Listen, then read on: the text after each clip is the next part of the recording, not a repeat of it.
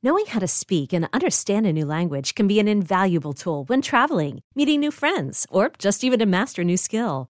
But it's not always simple when you're bogged down by textbooks and structure classes. That's why so many people trust Rosetta Stone. Rosetta Stone is the most trusted language learning program, available on desktop or as an app. It truly immerses you in the language you want to learn, like Spanish, French, Italian, Chinese, and more. You won't just be studying English translations. The Rosetta Stone intuitive process helps you pick up a language naturally, first with words, then phrases, then sentences. Don't put off learning that language. There's no better time than right now to get started. For a very limited time, listeners can get Rosetta Stone's lifetime membership for 50% off. Visit rosettastone.com slash rs10. That's 50% off unlimited access to 25 language courses for the rest of your life. Redeem your 50% off at rosettastone.com slash rs10 today.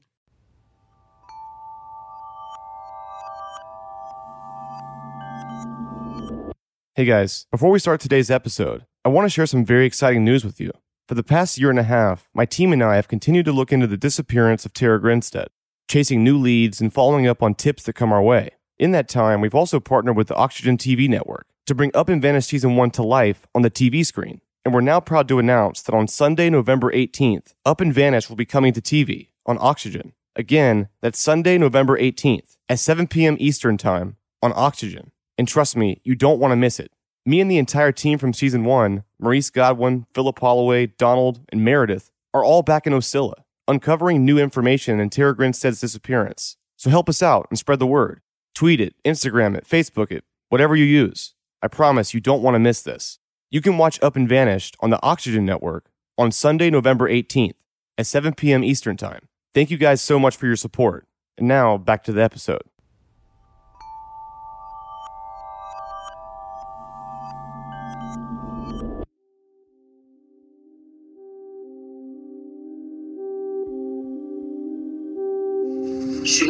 Meet with some guy I don't know.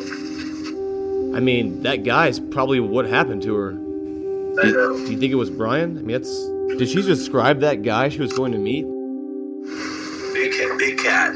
That was it. Big, and that makes it sound like some alter ego of mine. I didn't remember this for a year or so after I was interviewed.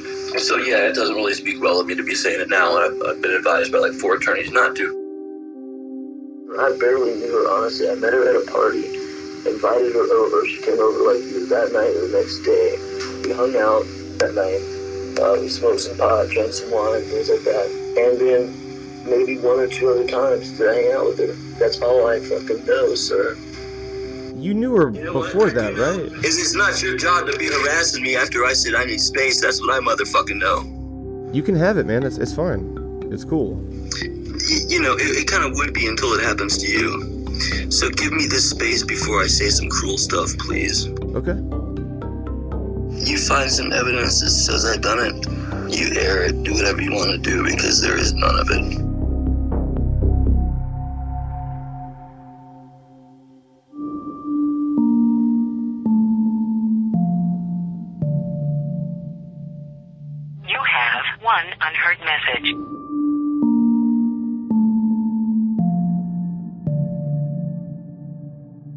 Hey, my name is, uh, I just got a message from somebody saying that my name was brought up with the Kristal disappearance and that you were trying to get a hold of me. I'd like to clear up anything that was said.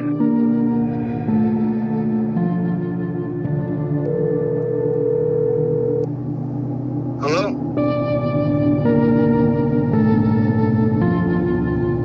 I got a couple messages on Facebook that were kind of creepy, and I was just calling to clear up. I don't know what was said about me or what you have, whatever questions you have for me. You know? Your name's Pat, right? Yep. Do you have a nickname? Big cat.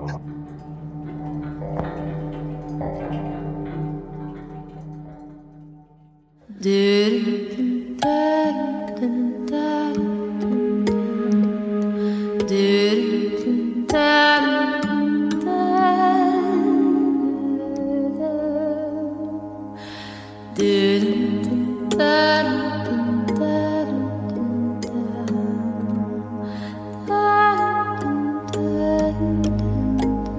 Tenderfoot TV in Atlanta, this is Up and Vanished.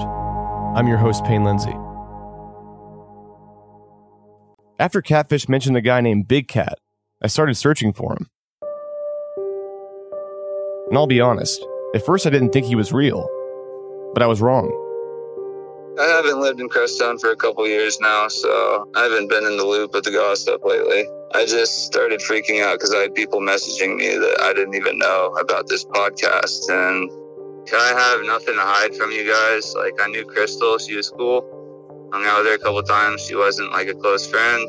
I mean, I didn't have, like, you know, I didn't know her too well. I She came to my house about a week and a half prior to it. What he told me was that Kristal said she was going to go to your house after she left Catfish's house. Was that the morning after she left your house, or was that at nighttime? Did he say when? Because the only time she's ever been at my house, it was at night, and um, it was well before she went missing. I have my roommates to confirm my story, and uh, yeah, um, I never, yeah, she never came to my house any time in the morning or during the day ever. I had no ill will towards that girl, and I don't know why he would try to point fingers at me. I asked about the last time he saw Kristal. What were the circumstances? Uh, it was at my house, and it was um, it was a solid week or two before, um, you know, she was said to be missing. So was that like the beginning of July? I don't remember exactly when it was, honestly, man. Um, I couldn't tell you the month or the date. Uh, I don't remember exactly what happened, but you know, I've, I guess she invited herself over. I don't know if we were at the, the brewery that night or what, but it was just like a casual thing. She kind of invited herself over having, you know, a beer. She didn't seem like she was strung out on drugs. Yeah, she, she seemed fine. She didn't seem sad.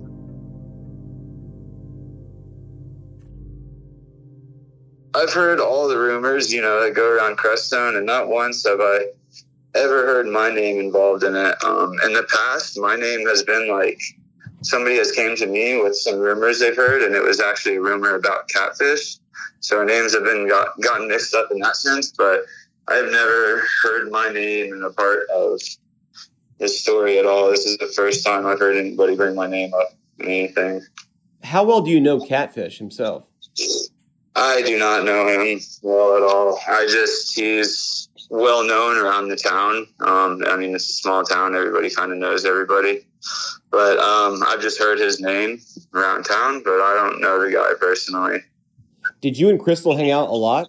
No, we didn't hang out much. I mean, um, yeah, she was over. I she was hanging out with my roommates and I, and I mean, I I wasn't super close with her, but she was just yeah uh, she was just a very friendly person, you know, and kind of just invited herself over and hung out one day. I really don't remember what was said. Nothing obviously too important was said because nothing like stands out. She seemed fine, man. She didn't seem like like anything crazy had happened. I wish like something would come to mind that she said, you know, but nothing, nothing does, man. It was never a party. It wasn't a party for anything, but it was at nighttime. And I mean, I know Catfish said that she had went there during the day, and yeah, she had never been at my house during the daytime ever.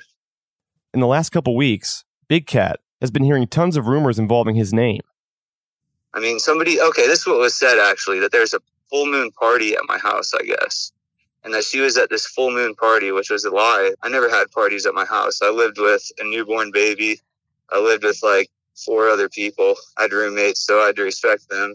They remember the night she was over too, and I I have nothing to do with that, man. And that whole drug culture is I stay away from that. I don't throw parties. I don't invite those people to my house.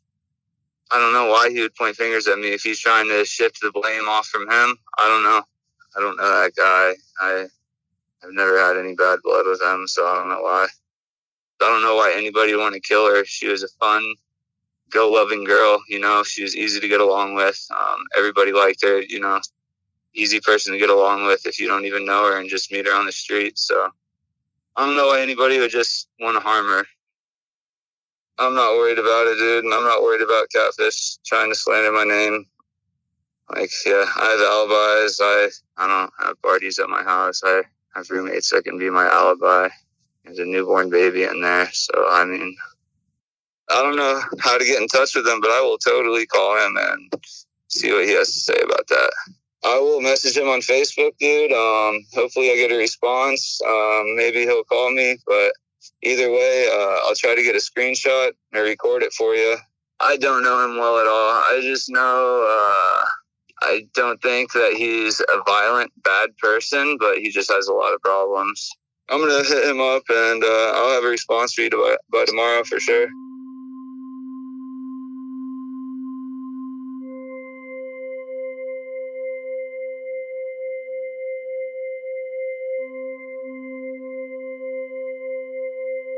Big Cat was very adamant about clearing his name. He was willing to call Catfish himself and confront him about what he said. I was anxious to hear how that would go. After we talked for the first time, he sent me the contact information for his roommates, who he said would corroborate the last time he saw Kristal, which was more than a week before she was reported missing. He also sent me an official statement of sorts about what all he remembers during his last encounter with Kristal.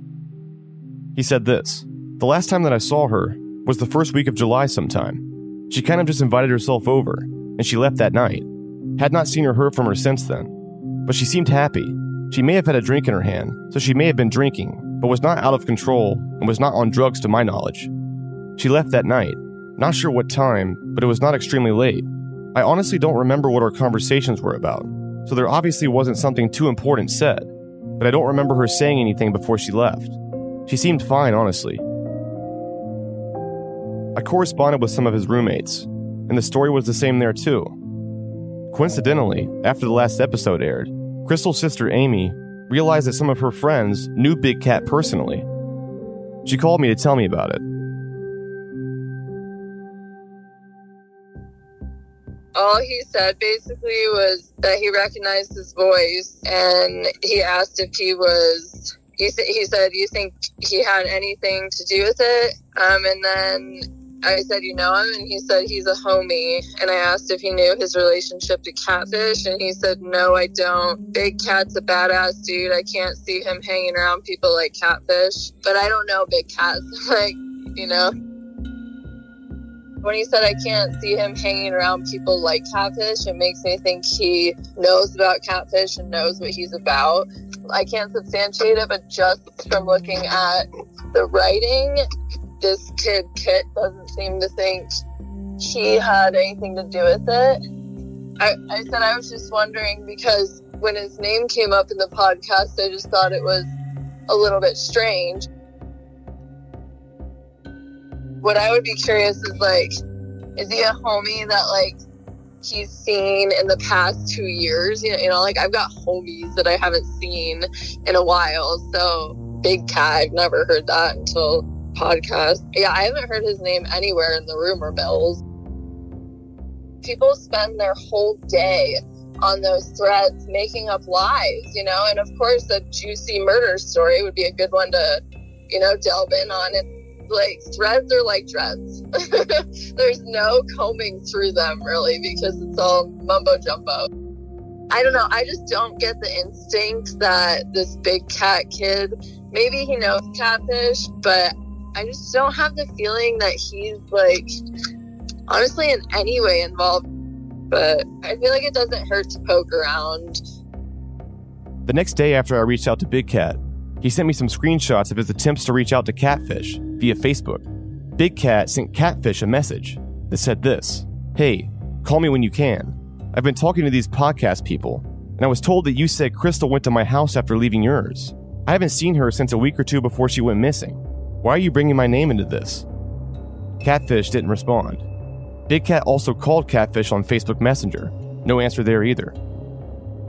Yeah, man. Um, I I tried to call him. Uh, it won't even ring. It says that it's not allowing me to contact him because we're not contacts on Messenger. Um, it's weird though. Last time when I first tried to call him, it was letting it was ringing and going through. But I would love to call him and record it and see what he has to say.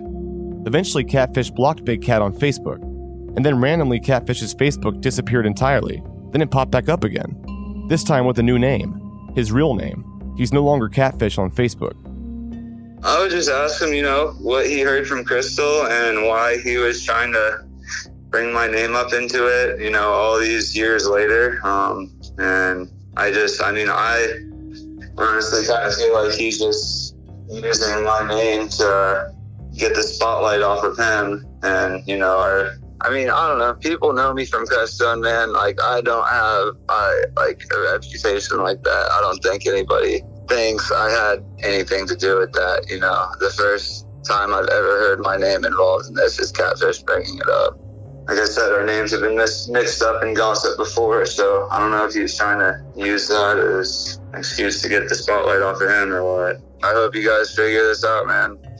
And definitely, you know, if there's anything else I can do, I'm, I'm here. You got my number. For now, there wasn't much more to explore in the Big Cat theory, but I found it odd that Catfish blocked him when he was confronted about what he told me. But there still wasn't enough information to rule anything in or out.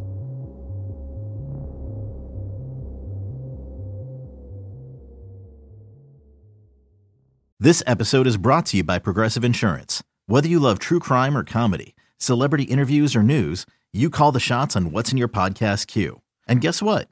Now you can call them on your auto insurance too with the Name Your Price tool from Progressive. It works just the way it sounds. You tell Progressive how much you want to pay for car insurance, and they'll show you coverage options that fit your budget. Get your quote today at progressive.com to join the over 28 million drivers who trust Progressive. Progressive Casualty Insurance Company and Affiliates. Price and coverage match limited by state law. Hey, it's Kaley Cuoco for Priceline. Ready to go to your happy place for a happy price? Well, why didn't you say so? Just download the Priceline app right now and save up to 60% on hotels. So, whether it's Cousin Kevin's Kazoo concert in Kansas City, go Kevin, or Becky's Bachelorette Bash in Bermuda, you never have to miss a trip ever again. So, download the Priceline app today. Your savings are waiting. Go to your happy place for a happy price. Go to your happy price, Priceline. At the Crestone Eagle newspaper, the editor showed me the ads Kristal's family have been running in the paper. Yeah, they ran an ad. And they did that again this month. They've got a full page ad. I haven't heard from them for a while, so he just just put another full page ad in. So I think this is either the second or maybe the third time he's done that. Rodney has remained vigilant in his search for Kristal, continuing to poke the bear in any way he can, reminding the town of Crestone that they're never giving up in their quest for the truth. He's bought full page ads in the paper about the reward money, and he's personally sent out letters to every resident in town. I had sent out postcard the beginning of the month addressed to the residents of Crestone. I went through the reward and there was a picture of Kristal on one side and Kasha on the other. With either this coming ad or the next ad, I'm just going to start throwing provocative shit out there. And hopefully some of it sticks. As long as it doesn't endanger my family. But I'm getting prepared for that too, so if somebody wants to come that direction. The next ad, today I was rewriting it, uh, trying to decide if I wanted to run it this month or next month. I was uh, on the fence about it to the persons responsible for Kristal's murder. You know who you are, we know who you are. And I also said animals, and that includes the aquatic type. Before Catfish left town, Rodney was in Crestone himself, and he was talking to the deputy Wayne Clark. So I had asked him if he knew where uh, Catfish lived.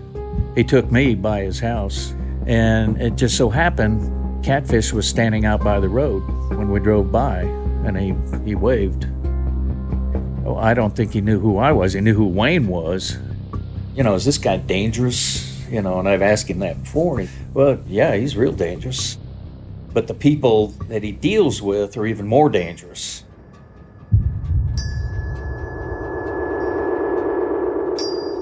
The Crestone local, David, is also fully aware of the persons of interest in this case. Catfish John, I know who he is, and and uh, like everyone else, I really want, you know, some answers here. I just, you know, I don't know a whole lot about him. I know that uh, there's an awful lot of kind of dark stories uh, about him. You know, it's like maybe just too much drugs and and uh, maybe a little abusive and uh, yeah. But I don't know. I don't know any any more than that. I know he's got a really bad reputation.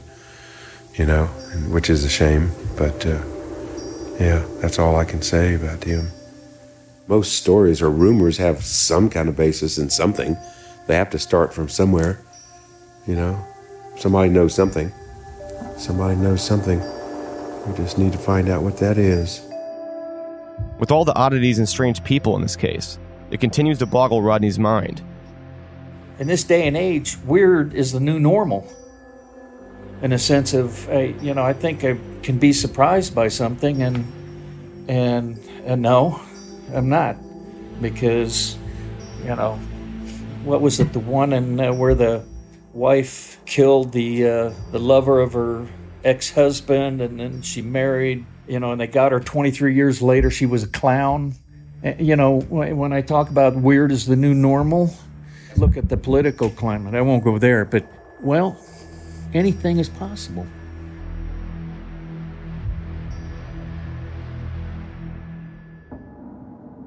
Rodney and Kristal's family have all heard my call with Catfish now, and they share a unique perspective on what Catfish is saying to me. shock and awe seems to have a profound effect on a lot of people. And if the people are on the fence, this may be something that kind of knocks them off the fence.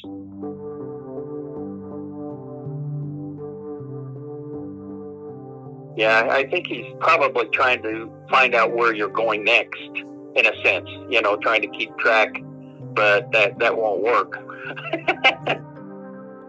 but the more he talks, the yeah, because the more you can keep him off uh, balance, you know, the easier it is going to topple him over. I fully believe that you getting involved here has prompted CBI to really move forward on this. You know, I mean, it's a win-win for everybody if they uh, are able to, you know, bring something good out of this.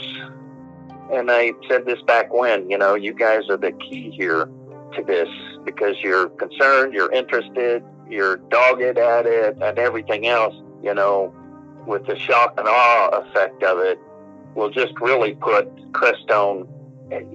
You get the town fathers there, the mayor, you know, those people, and everybody else, and you say, hey, folks, you know, I read their paper and I see all this real feel good stuff and everything else, but hey, guys, you've got a real dark secret here in this town, so let's flush it out.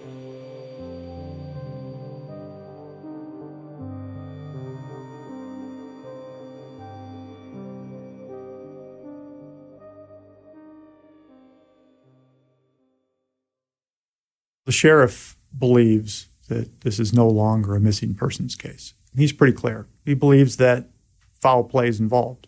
I don't know if they've taken the actions that the public believes should occur if he thinks a homicide happened, but that's what they believe. They don't believe she just walked off. They believe that this is a case of foul play. They just haven't figured it out yet. Maybe they're getting closer. We can only hope. They're talking about it, right?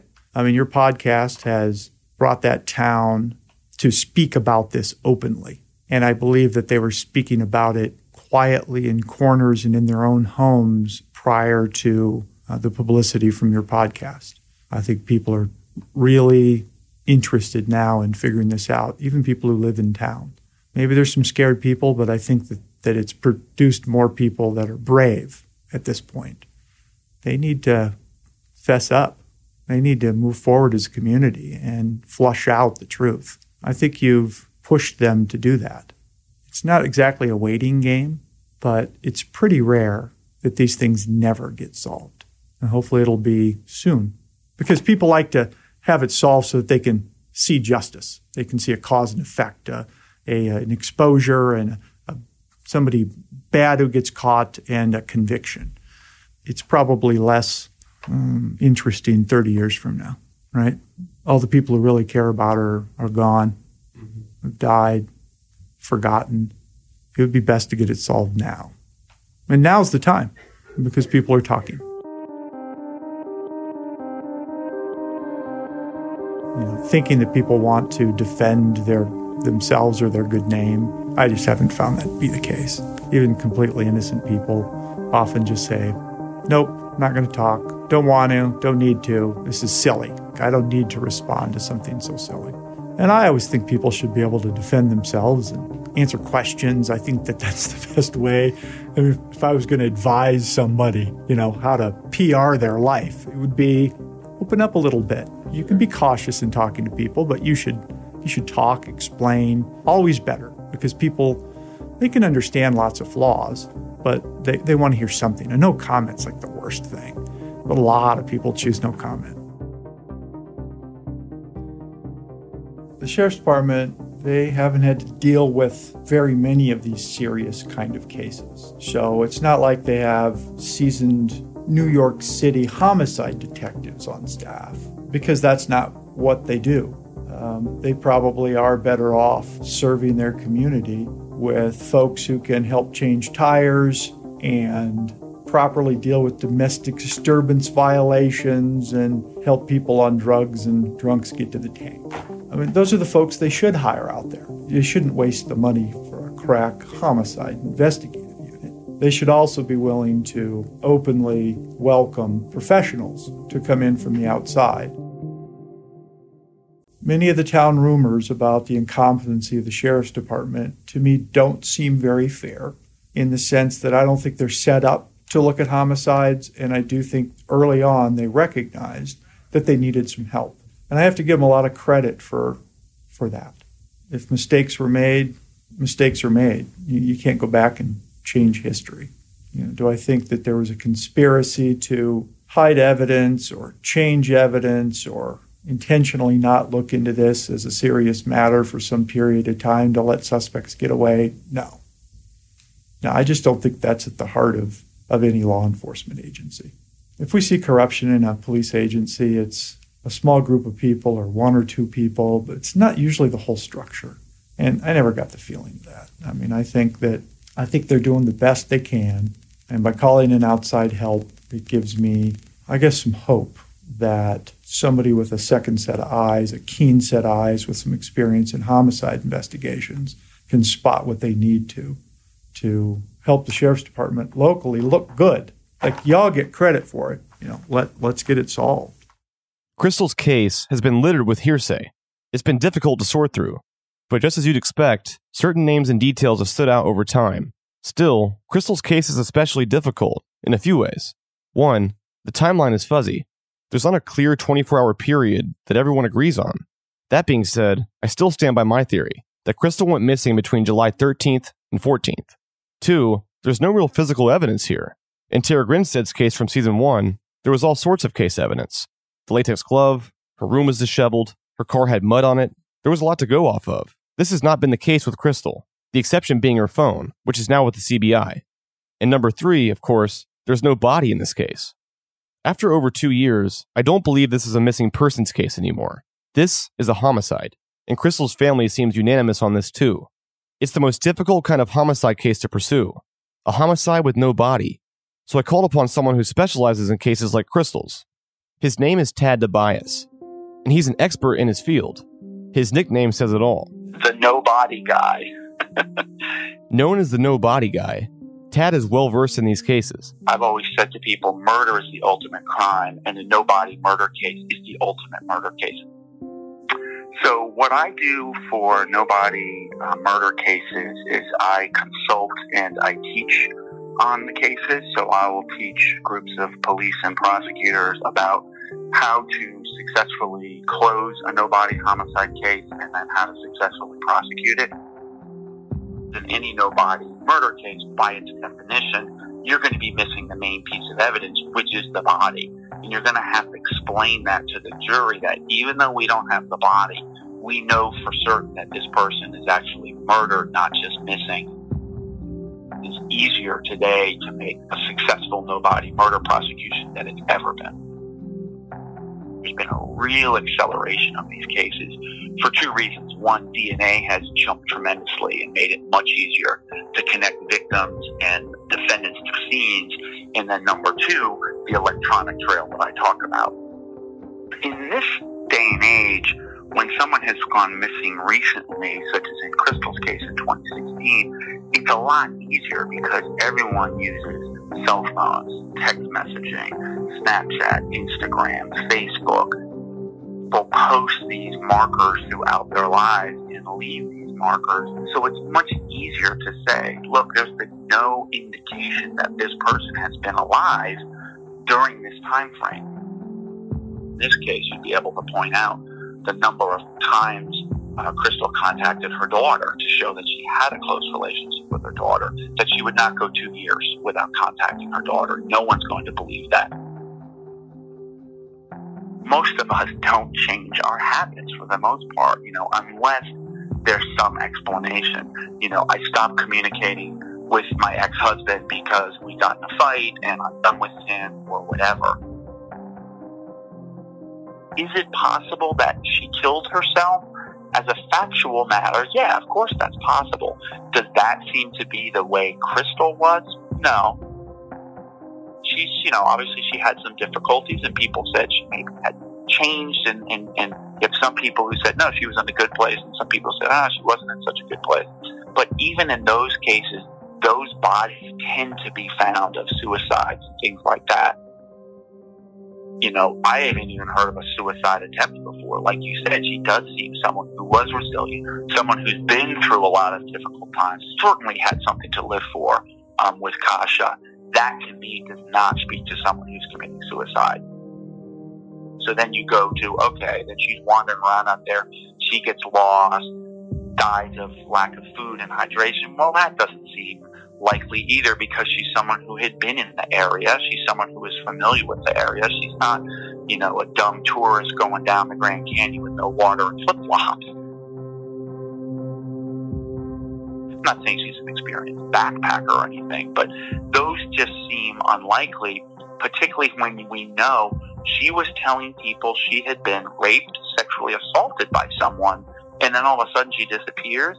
That seems to raise much more alarm flags than the suicide or I'm out doing a walkabout and I passed away. The odds are she had something happen to her and someone intentionally put her away. And as an investigator, you got to play the odds. What is more likely? Is it more likely she walked away, died, and nobody has found the body? That's unlikely. It's more likely her body is hidden, unfortunately. The, the longer cases tend to go, the more reliant we become on what people said to one another. The forensic evidence becomes more difficult because time passes. And even though DNA can last a very long time, if exposed to the elements or in somebody's house and they've been able to clean up well enough using bleach and things like that, killing DNA, it becomes more difficult. So as a result of that, you become more reliant on what do people know. And one of the things that strikes me um, about Crestone is it's very small. And I think there's a lot more to be gathered from people who live there, um, who have lived there, who have passed through, who have information. And, and we've seen that with your, your show alone. People start coming forward and talking about, this is what I know, this is what I heard. And to me, that's really how this case is going to be solved. I'm not ruling out forensic evidence, but I think it's more likely that it's going to be when someone finally steps forward and, and either confesses or other people step forward and say, this person told me X, Y, and Z. The smallness of the community um, is a little striking to me because typically in small towns, you know, everyone says small towns, everybody talks, and you seem to have some of that here, but not to the extent that I thought. So that strikes me, you know, as a little odd. But you know, the overall themes of, you know, people committing murder possibly after some type of relationship or some type of crime occurring and committing a murder to cover up that crime, whether it was a sexual assault of Kristal or, you know, an overdose of drugs or whatever it was. Those themes, I think, resonate um, throughout the time that I've been looking at these cases. most popular places to bury a body is number one, water, and number two, dumpsters. And that's because a lot of these murders actually happen in, obviously in urban areas. In Colorado, the population is less. The, the number of people per square mile is just lower. it's easier to dispose of a body there than in an urban location. Everything I've heard about this location is it's remote and it can be difficult, you know, terrain. It has mine shafts, which right away says to me, if I'm a nobody killer, where am I going to get rid of a body? In a mine shaft. They're dangerous to go into. And so when you start getting down to where bodies can be buried or just disposed of outdoors, it becomes a lot harder because you're talking about, you know, in Colorado, a huge area, a difficult area to search if you don't have some specifics about where it would be. And search parties play a role into that. You've got to really be prepared as a detective to do that. It may mean running down ridiculous leads. It may mean a psychic said such and such happened. You still got to run those things down because then at trial, your detective or the prosecutor can say, here's all the places we looked at so that the jury really gets the sense, hey, these guys looked everywhere and they still didn't find anything. You need to look at who your suspect is and where he, and I'm saying he because most of the time it's a he, most of the time our victims are female, where would he be comfortable with disposing of a body? If I'm a nobody murderer, I'm not going to go to a location that I'm not familiar with. I'm not going to go on land I'm not familiar with because I might suddenly be staring down a double barrel shotgun of the owner of the property who says, What the heck are you doing on my land? Most nobody murders are not planned in advance. Most of them happen because there's a fight between two people, people who were in love, people who are in love, those types of things. Um, and so there's not often a lot of planning. The difference here is if you have the presence of more people, there's going to be more of a panic and let's just get rid of the body quickly. Let's get this done. Let's get this out of my house and let's go, you know, somewhere else. So that could lead to an element of a more kind of slapdash um, disposal of the body. Yeah, although I will say, from all the people you've interviewed, none of them seem like massive planners. Most missing person cases are not necessarily ones that you can translate into a successful no body prosecution because when you don't have the body, it's such a huge disadvantage. You know, I liken it to it's like a hundred meter race where the murderer gets to start at the thirty meter mark and I'm starting at the at the start line. So while I'm a big advocate of doing no body cases, I take a body every single time. If you can find the body, you're always better off because the body gives you so much information about the crime this case, Kristal's case, I would say you should still be looking for a body because there's a chance you're going to find something.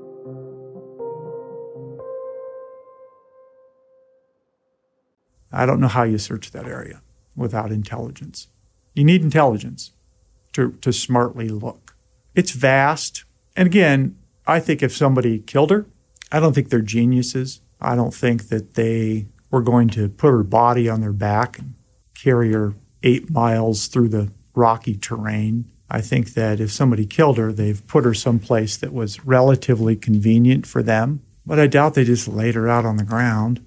Very unlikely. Even the most idiotic criminal would do something to conceal a body.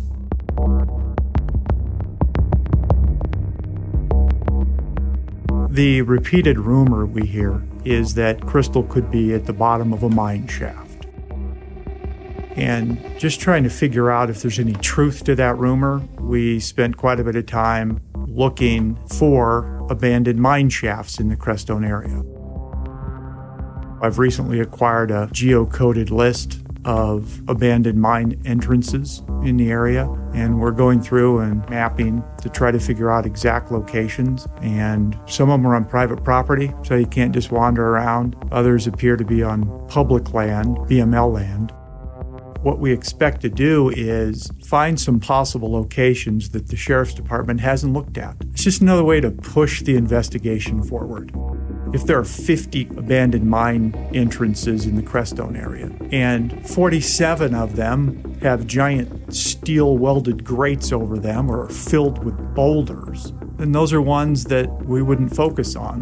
But if there are four or five that are a little rickety or appear open, if we can identify those just ask some questions, whether anybody's done any discovery in those areas, maybe that helps.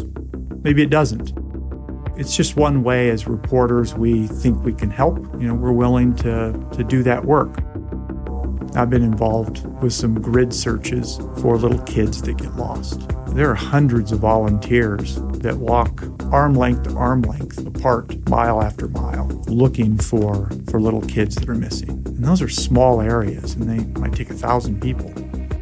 Up at eight, 10,000 feet down that part of the state, it's tough in the snow. We are, we are fighting the clock.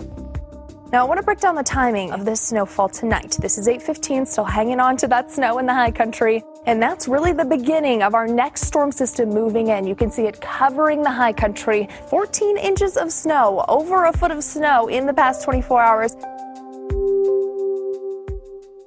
Snow's an issue. We've been watching the weather. We're trying to get back out to Crestone to do some more work. The work that you're talking about and the work that we want to do requires that there not be snow on the ground.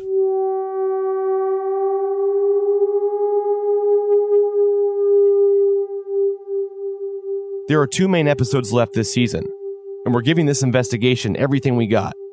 Next time on Up and Vanished, we team up with Chris Halsne and his investigative team to search for Kristal and Crestone, and we're bringing some help of our own.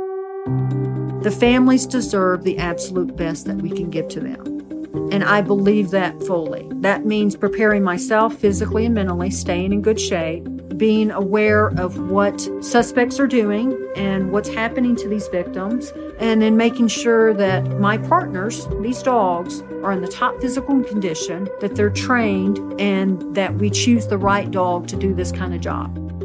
Chance technically is called a human remains detection dog.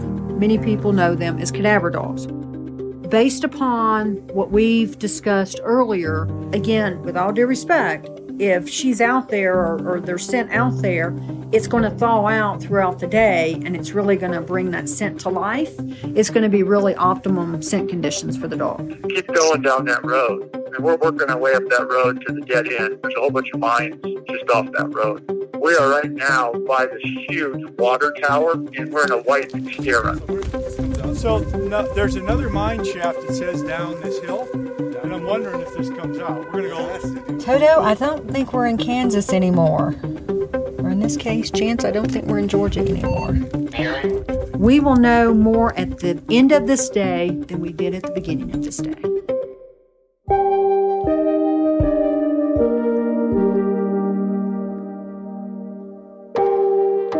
Up and Vanished is an investigative podcast told weekly, produced for Tenderfoot TV by Payne Lindsey, Mike Rooney, and me, Meredith Stedman, with new episodes every Monday. Executive producers Payne Lindsey and Donald Albright. Additional production by Resonate Recordings, as well as Mason Lindsey, Rob Ricotta, and Christina Dana. Our intern is Hallie Bidal. Original score by Makeup and Vanity Set. Our theme song is Ophelia, performed by Ezra Rose. Our cover art is by Trevor Eiler. Special thanks to the team at Cadence 13. Visit us on social media via at Up and Vanished, or you can visit our website, upandvanished.com, where you can join in on our discussion board. If you're enjoying Up and Vanished, tell a friend, family member, or coworker about it. And don't forget to subscribe, rate, and review on Apple Podcasts. Thanks for listening.